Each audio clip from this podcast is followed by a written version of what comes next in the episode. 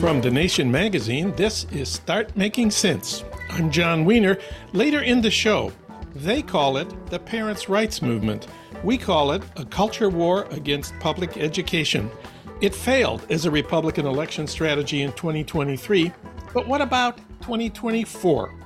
Randi Weingarten has our analysis. She's president of the AFT. But first, feminists and rape, the case of Hamas. Katha Pollitt will comment in a minute.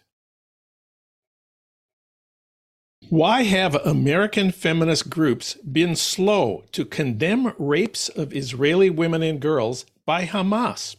That's the question posed by Katha Pollitt at TheNation.com. Katha, of course, is a poet, essayist, and award winning columnist for The Nation. She also writes for The New York Times, The Atlantic, and The New Yorker. We reached her to today at home in Manhattan. Katha, welcome back. Hi, Jon. Thanks for having me on the show. Well, let's review where we are today. We're speaking on Tuesday, December 19th. Since October 7th, when Hamas killed 1,200 Israelis, almost all civilians, Israeli military forces have killed almost 20,000 Palestinians in Gaza, mostly women and children. Almost the entire population has had their homes destroyed. The Israelis have blocked shipments of food, water, and medicine and fuel. We've been arguing for an immediate ceasefire for a couple of months now. Meanwhile, some American men are denying that Hamas members raped Israeli women and girls on October 7th. Who are some of the people making this claim? And what exactly are they saying? Uh, well, Max Blumenthal is one. Uh, he claimed in a tweet last week that, quote, Israel is inventing stories of mass rape on October 7th and his colleague at the Gray, so- Gray Zone news site, Aaron Mate, demanded to see, quote, purported rape victims offering direct testimony. Now, these women are dead or possibly kidnapped. And that is so much like what rape denialists always say. It's never good enough. You know, she hasn't given testimony, or if she did, there's something wrong with it. It's astonishing to see this kind of denial put it's put to a political purpose, which is to side with Hamas against Israel. You can totally oppose what Israel is doing, and I do. I mean, almost 20,000 people are now dead without denying that Hamas is a violent, terroristic, fundamentalist, misogynist group. Let's just spend a minute since there has been a call for evidence that Hamas members really did rape Israeli women. There is evidence. There's a ton of evidence. And you can read all about it at Physicians for Human Rights Israel. And there are now eyewitness testimony, reports from doctors and others who saw the bodies of women who had been sexually abused. There are photographs you have to really be in a conspiracy mindset to dismiss all that as fabricated. But your main concern is not Max Blumenthal or Aaron Mate. Your main concern is American feminist groups. Some of them have condemned rape by Hamas. You quote a statement from Planned Parenthood released on December 5th, quote, on October 7th, Hamas unleashed a brutal attack in Israel killing over 1,000 civilians, sexually assaulting women and girls, and kidnapping over 200 people, many of whom remain captive. Close quote. How does that sound to you? Well, that's very good. Um, the thing is, a lot of groups hung back. I mean, the, this horrible thing happened on October 7th. December 5th is almost two months later. And they came out after UN hearing a UN session on these these rapes, so that they were there was a lot of pressure on them. And then I had problems with some of the things they said. Well, yeah, let me look at some of the other groups. The National Organization for Women on November 30th issued a press release in which the national president said, quote, rape must never be part of a battle plan. and she condemned what she called the quote, deafening silence around these widespread crimes against humanity, close quote. How does that sound to you? Well, it sounds like a deafening silence because the words Israel, Hamas, and October 7th do not appear. So this is like some vague humanistic statement um, that is not attached to any actual event. And there's worse. There are groups who haven't said anything, even vague humanitarian statements. Want to name some of those? Yeah. So where's the Women's March? Where's the National Association of Women's Studies? Where is the feminist majority? It's just very strange. I don't quite understand it. Now, I will say some of these groups are, they're kind of slow. They're kind of, uh, I don't know that they have a whole lot of reach and energy, but how much reach and energy do you need to have to issue some kind of a statement condemning this? And you said there was a UN hearing. Who deserves credit for that? Oh, yeah. Well, this is really kind of interesting. Um, this UN session was called by Israel, and the keynote speaker was our old friend Sheryl Sandberg, who is the the bête noire of progressive feminists for her book Lean In and her association with Meta, formerly Facebook. But you got to give her credit. She stood up there, she gave a very powerful speech, and she was, you know, she was on the case when a lot of people were not. If we if we ask why won't they do this, you've already suggested that somehow people feel that condemning Hamas is failing to support the Palestinians.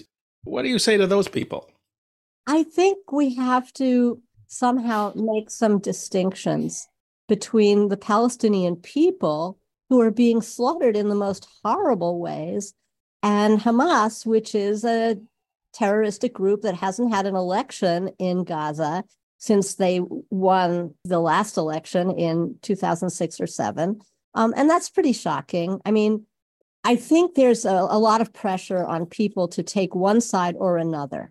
And what I'm saying is, you can take the side that what Israel is doing is truly atrocious. It's a war crime. It's it's just a whole bunch of atrocities that are happening and that will have tremendous, terrible repercussions on, on Israel, to say nothing of the Palestinians, for a very long time. You can say all that and still say that raping women in war and killing them is is not something that should happen. In conclusion here, I'd like you to read the last paragraph of, of your column. Uh, I say, surely there is enough horror to go around. Nationalism, tribalism, patriarchal religion, and I should add male supremacy. These are the enemies of women's liberation, safety, and flourishing, and always have been. Women are being used and abused by both sides. Hamas is flagrantly misogynistic, and Israel's current government wants to roll back women's rights as fast as it can. To see feminists overlooking violence against women because of their allegiance to either Israel or Palestine makes a mockery of feminism. Virginia Woolf wrote, as a woman, I have no country. As a woman, I want no country. As a woman, my country is the whole world. A noble thought, whatever happened to it. Katha Pollitt, reader at thenation.com. Katha, thanks for talking with us today. Thanks so much for having me on the show. For the ones who work hard to ensure their crew can always go the extra mile, and the ones who get in early so everyone can go home on time there's Grainger, offering professional grade supplies backed by product experts so you can quickly and easily find what you need. Plus, you can count on access to a committed team ready to go the extra mile for you. Call, clickgrainger.com, or just stop by. Grainger, for the ones who get it done.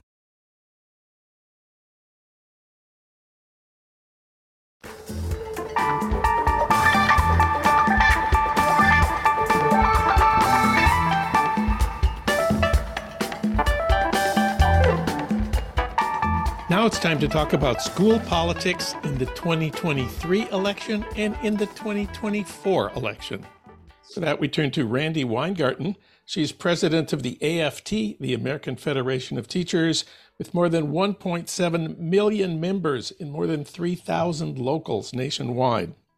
We reached her today in Jacksonville, Florida. Randi Weingarten, welcome to the program. It is great to be with you, Jon.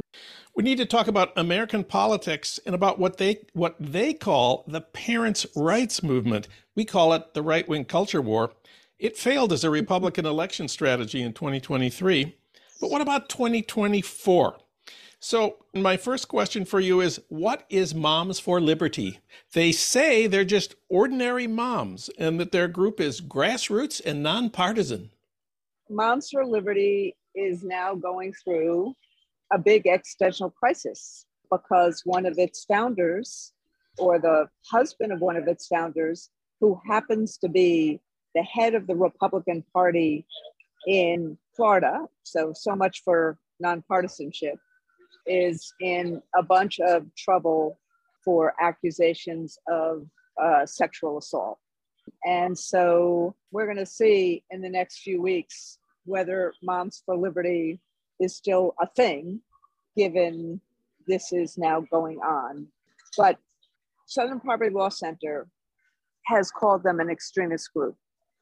I am sure that in some of the chapters all across America, there are moms and dads who just saw Moms for Liberty or the 1776 Project or some of these other groups they said they saw something in there that they wanted to align with because of what was happening over the course of the last three years in America. I mean, we, COVID changed so much in America. And shame on us for not recognizing that. You know, we often go immediately to the politics of how did Trump handle it, or how does Biden handle it, or, you know, what you know, what is going on? Should schools have been open more quickly or not?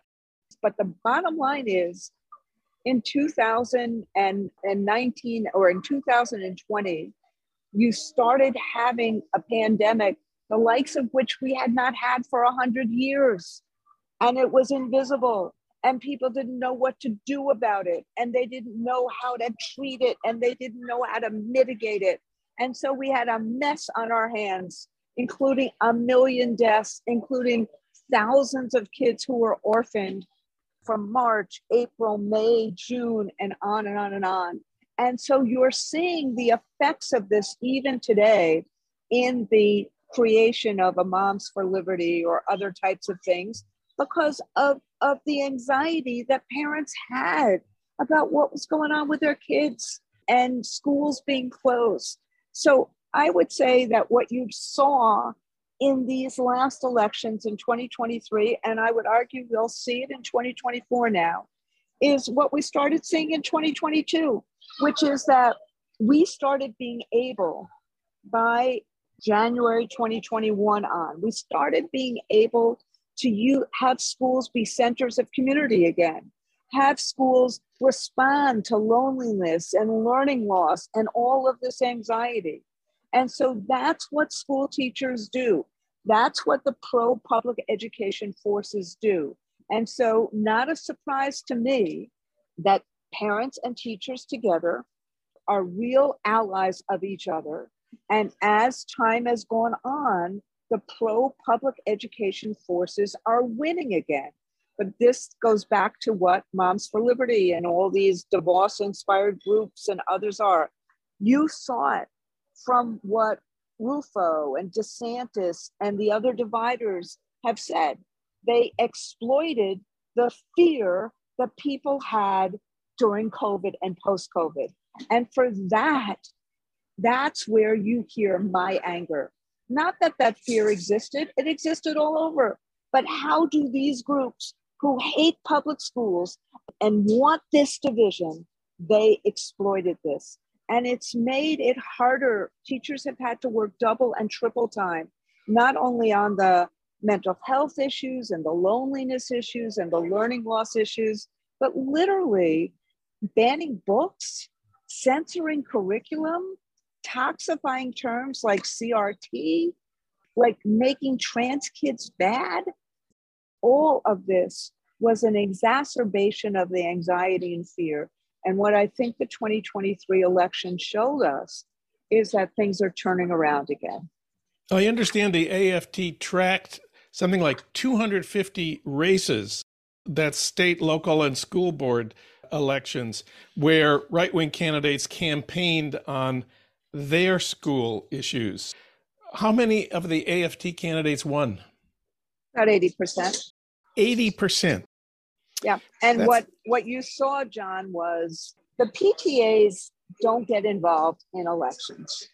They don't get involved. So you saw lots of new groups crop up. Uh, Moms Rising, Campaign for Our Shared Future, Red, Wine, and Blue, and lots of other groups pop up. And those groups and teacher groups, NEA, ourselves, others, working together to support the pro public education, pro kid, pro family, pro humanity candidates. And 80% of them won. I looked at the list of where the victories were. They were, of course, in a lot of blue states, but not just the blue states. Iowa was a big state for liberal candidates running for school board. Ohio, generally thought right. of as a red state. Why do you think people who vote for Republicans for governor and senator did not vote for the Republican endorsed candidates in school board races? I think it's because we have to focus on the values as opposed to the labels. And when people start focusing on the values, how are we going to help your kid have a good education, have opportunity?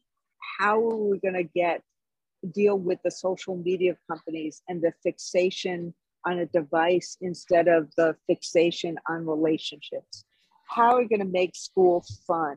How are we going to make it engaging? How are we going to meet the needs of your kids? That's not a Republican issue or a Democratic issue, or it shouldn't be.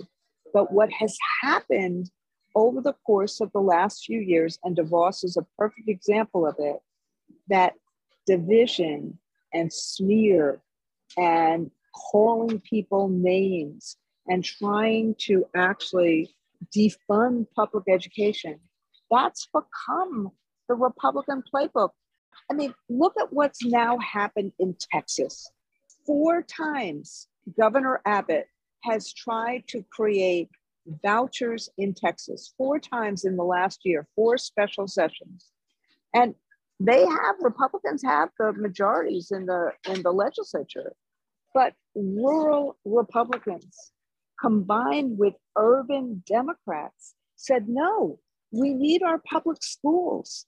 And so what's happened is that just like on so many other issues, the MAGA Republicans, the extremists that are housed in the Republican Party, they don't really represent parents on the ground. And if you can make this, if you can focus on the values and the needs, not the labels, then pro public education people win. Republican strategists have noticed how poorly their school board candidates uh, did in 2023. And there's talk among Republican strategists that those defeats suggest the candidates that they're running in 2024 should not focus on wokeism, but make it more about charter schools, on parents' rights. Uh, and several Republican candidates uh, are planning to do that in 2024. I understand there's a bill in Congress, the Educational Choice for Children Act, that has more than 140 Republican co sponsors in the House and Senate that would provide $10 billion in tax credits. What do you think is going to happen to school choice, as they call it, charter schools, as an issue in 2024? Is it going to be as big as it seems it will be right now? Look, notice what's going on here. As opposed to simply trying to invest in the public schools that 90% of kids go to. They're constantly trying to undermine them. And that, in and of itself, is the problem. Public schools are not Democratic or Republican, they're not conservative or liberal.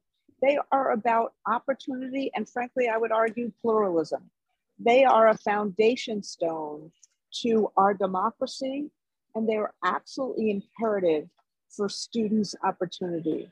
I was just in Jacksonville the last couple of days and in other rural, basically conservative areas around Jacksonville that routinely vote for Republicans.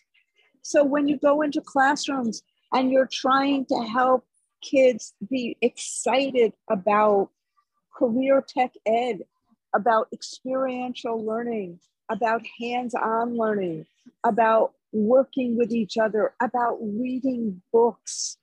This is what Congress should be helping us do. And instead, it's not that bill that is, that bill may have a hundred some odd signatures, but the thing that was most antithetical to me is that they're also trying to cut Title One, the, the most important funding for poor kids in rural areas and in urban areas. They're trying to make an 80% cut to the funding that goes into public schools for poor kids. I'm constantly shocked that instead of actually helping the 90% of kids that go to public schools, many of whom are Republican, they want to keep on taking money out and keep on smearing us instead of helping us help all the kids in America. Last question. the Republican slogan here is parents' rights.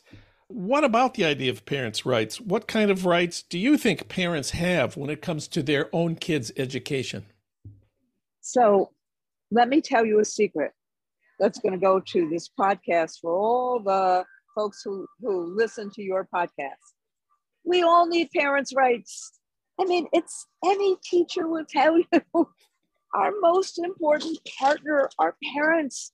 We want parents to be involved in schools. We need them to be involved in schools.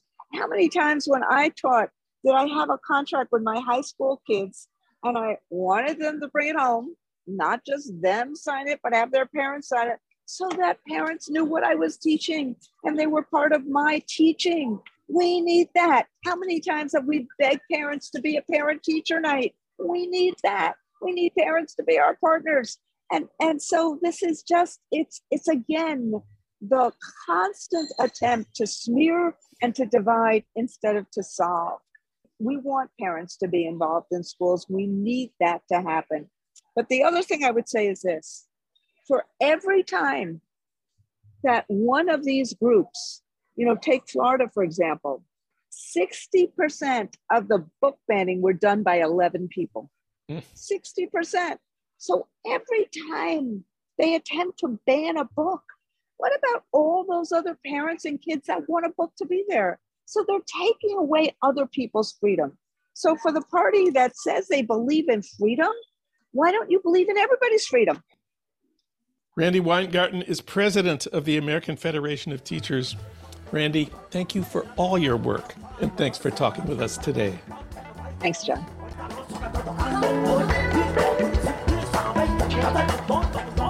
Start Making Sense, a podcast from The Nation magazine, is co produced by the LA Review of Books and recorded in Los Angeles at our Blythe Avenue studios. Renee Reynolds is our associate producer. Alan Minsky is our producer. Ludwig Hurtado is our executive producer. D.D. Guttenplan is editor of The Nation, Bhaskar Sunkara is president of The Nation, and Katrina vanden Heuvel is publisher and editorial director of The Nation. Our theme music is from Barcelona Afrobeat, licensed by Creative Commons. You can find out more about Start Making Sense at thenation.com and subscribe to Start Making Sense on Apple Podcasts or wherever you get your podcasts. I'm Jon Wiener. Thanks for listening.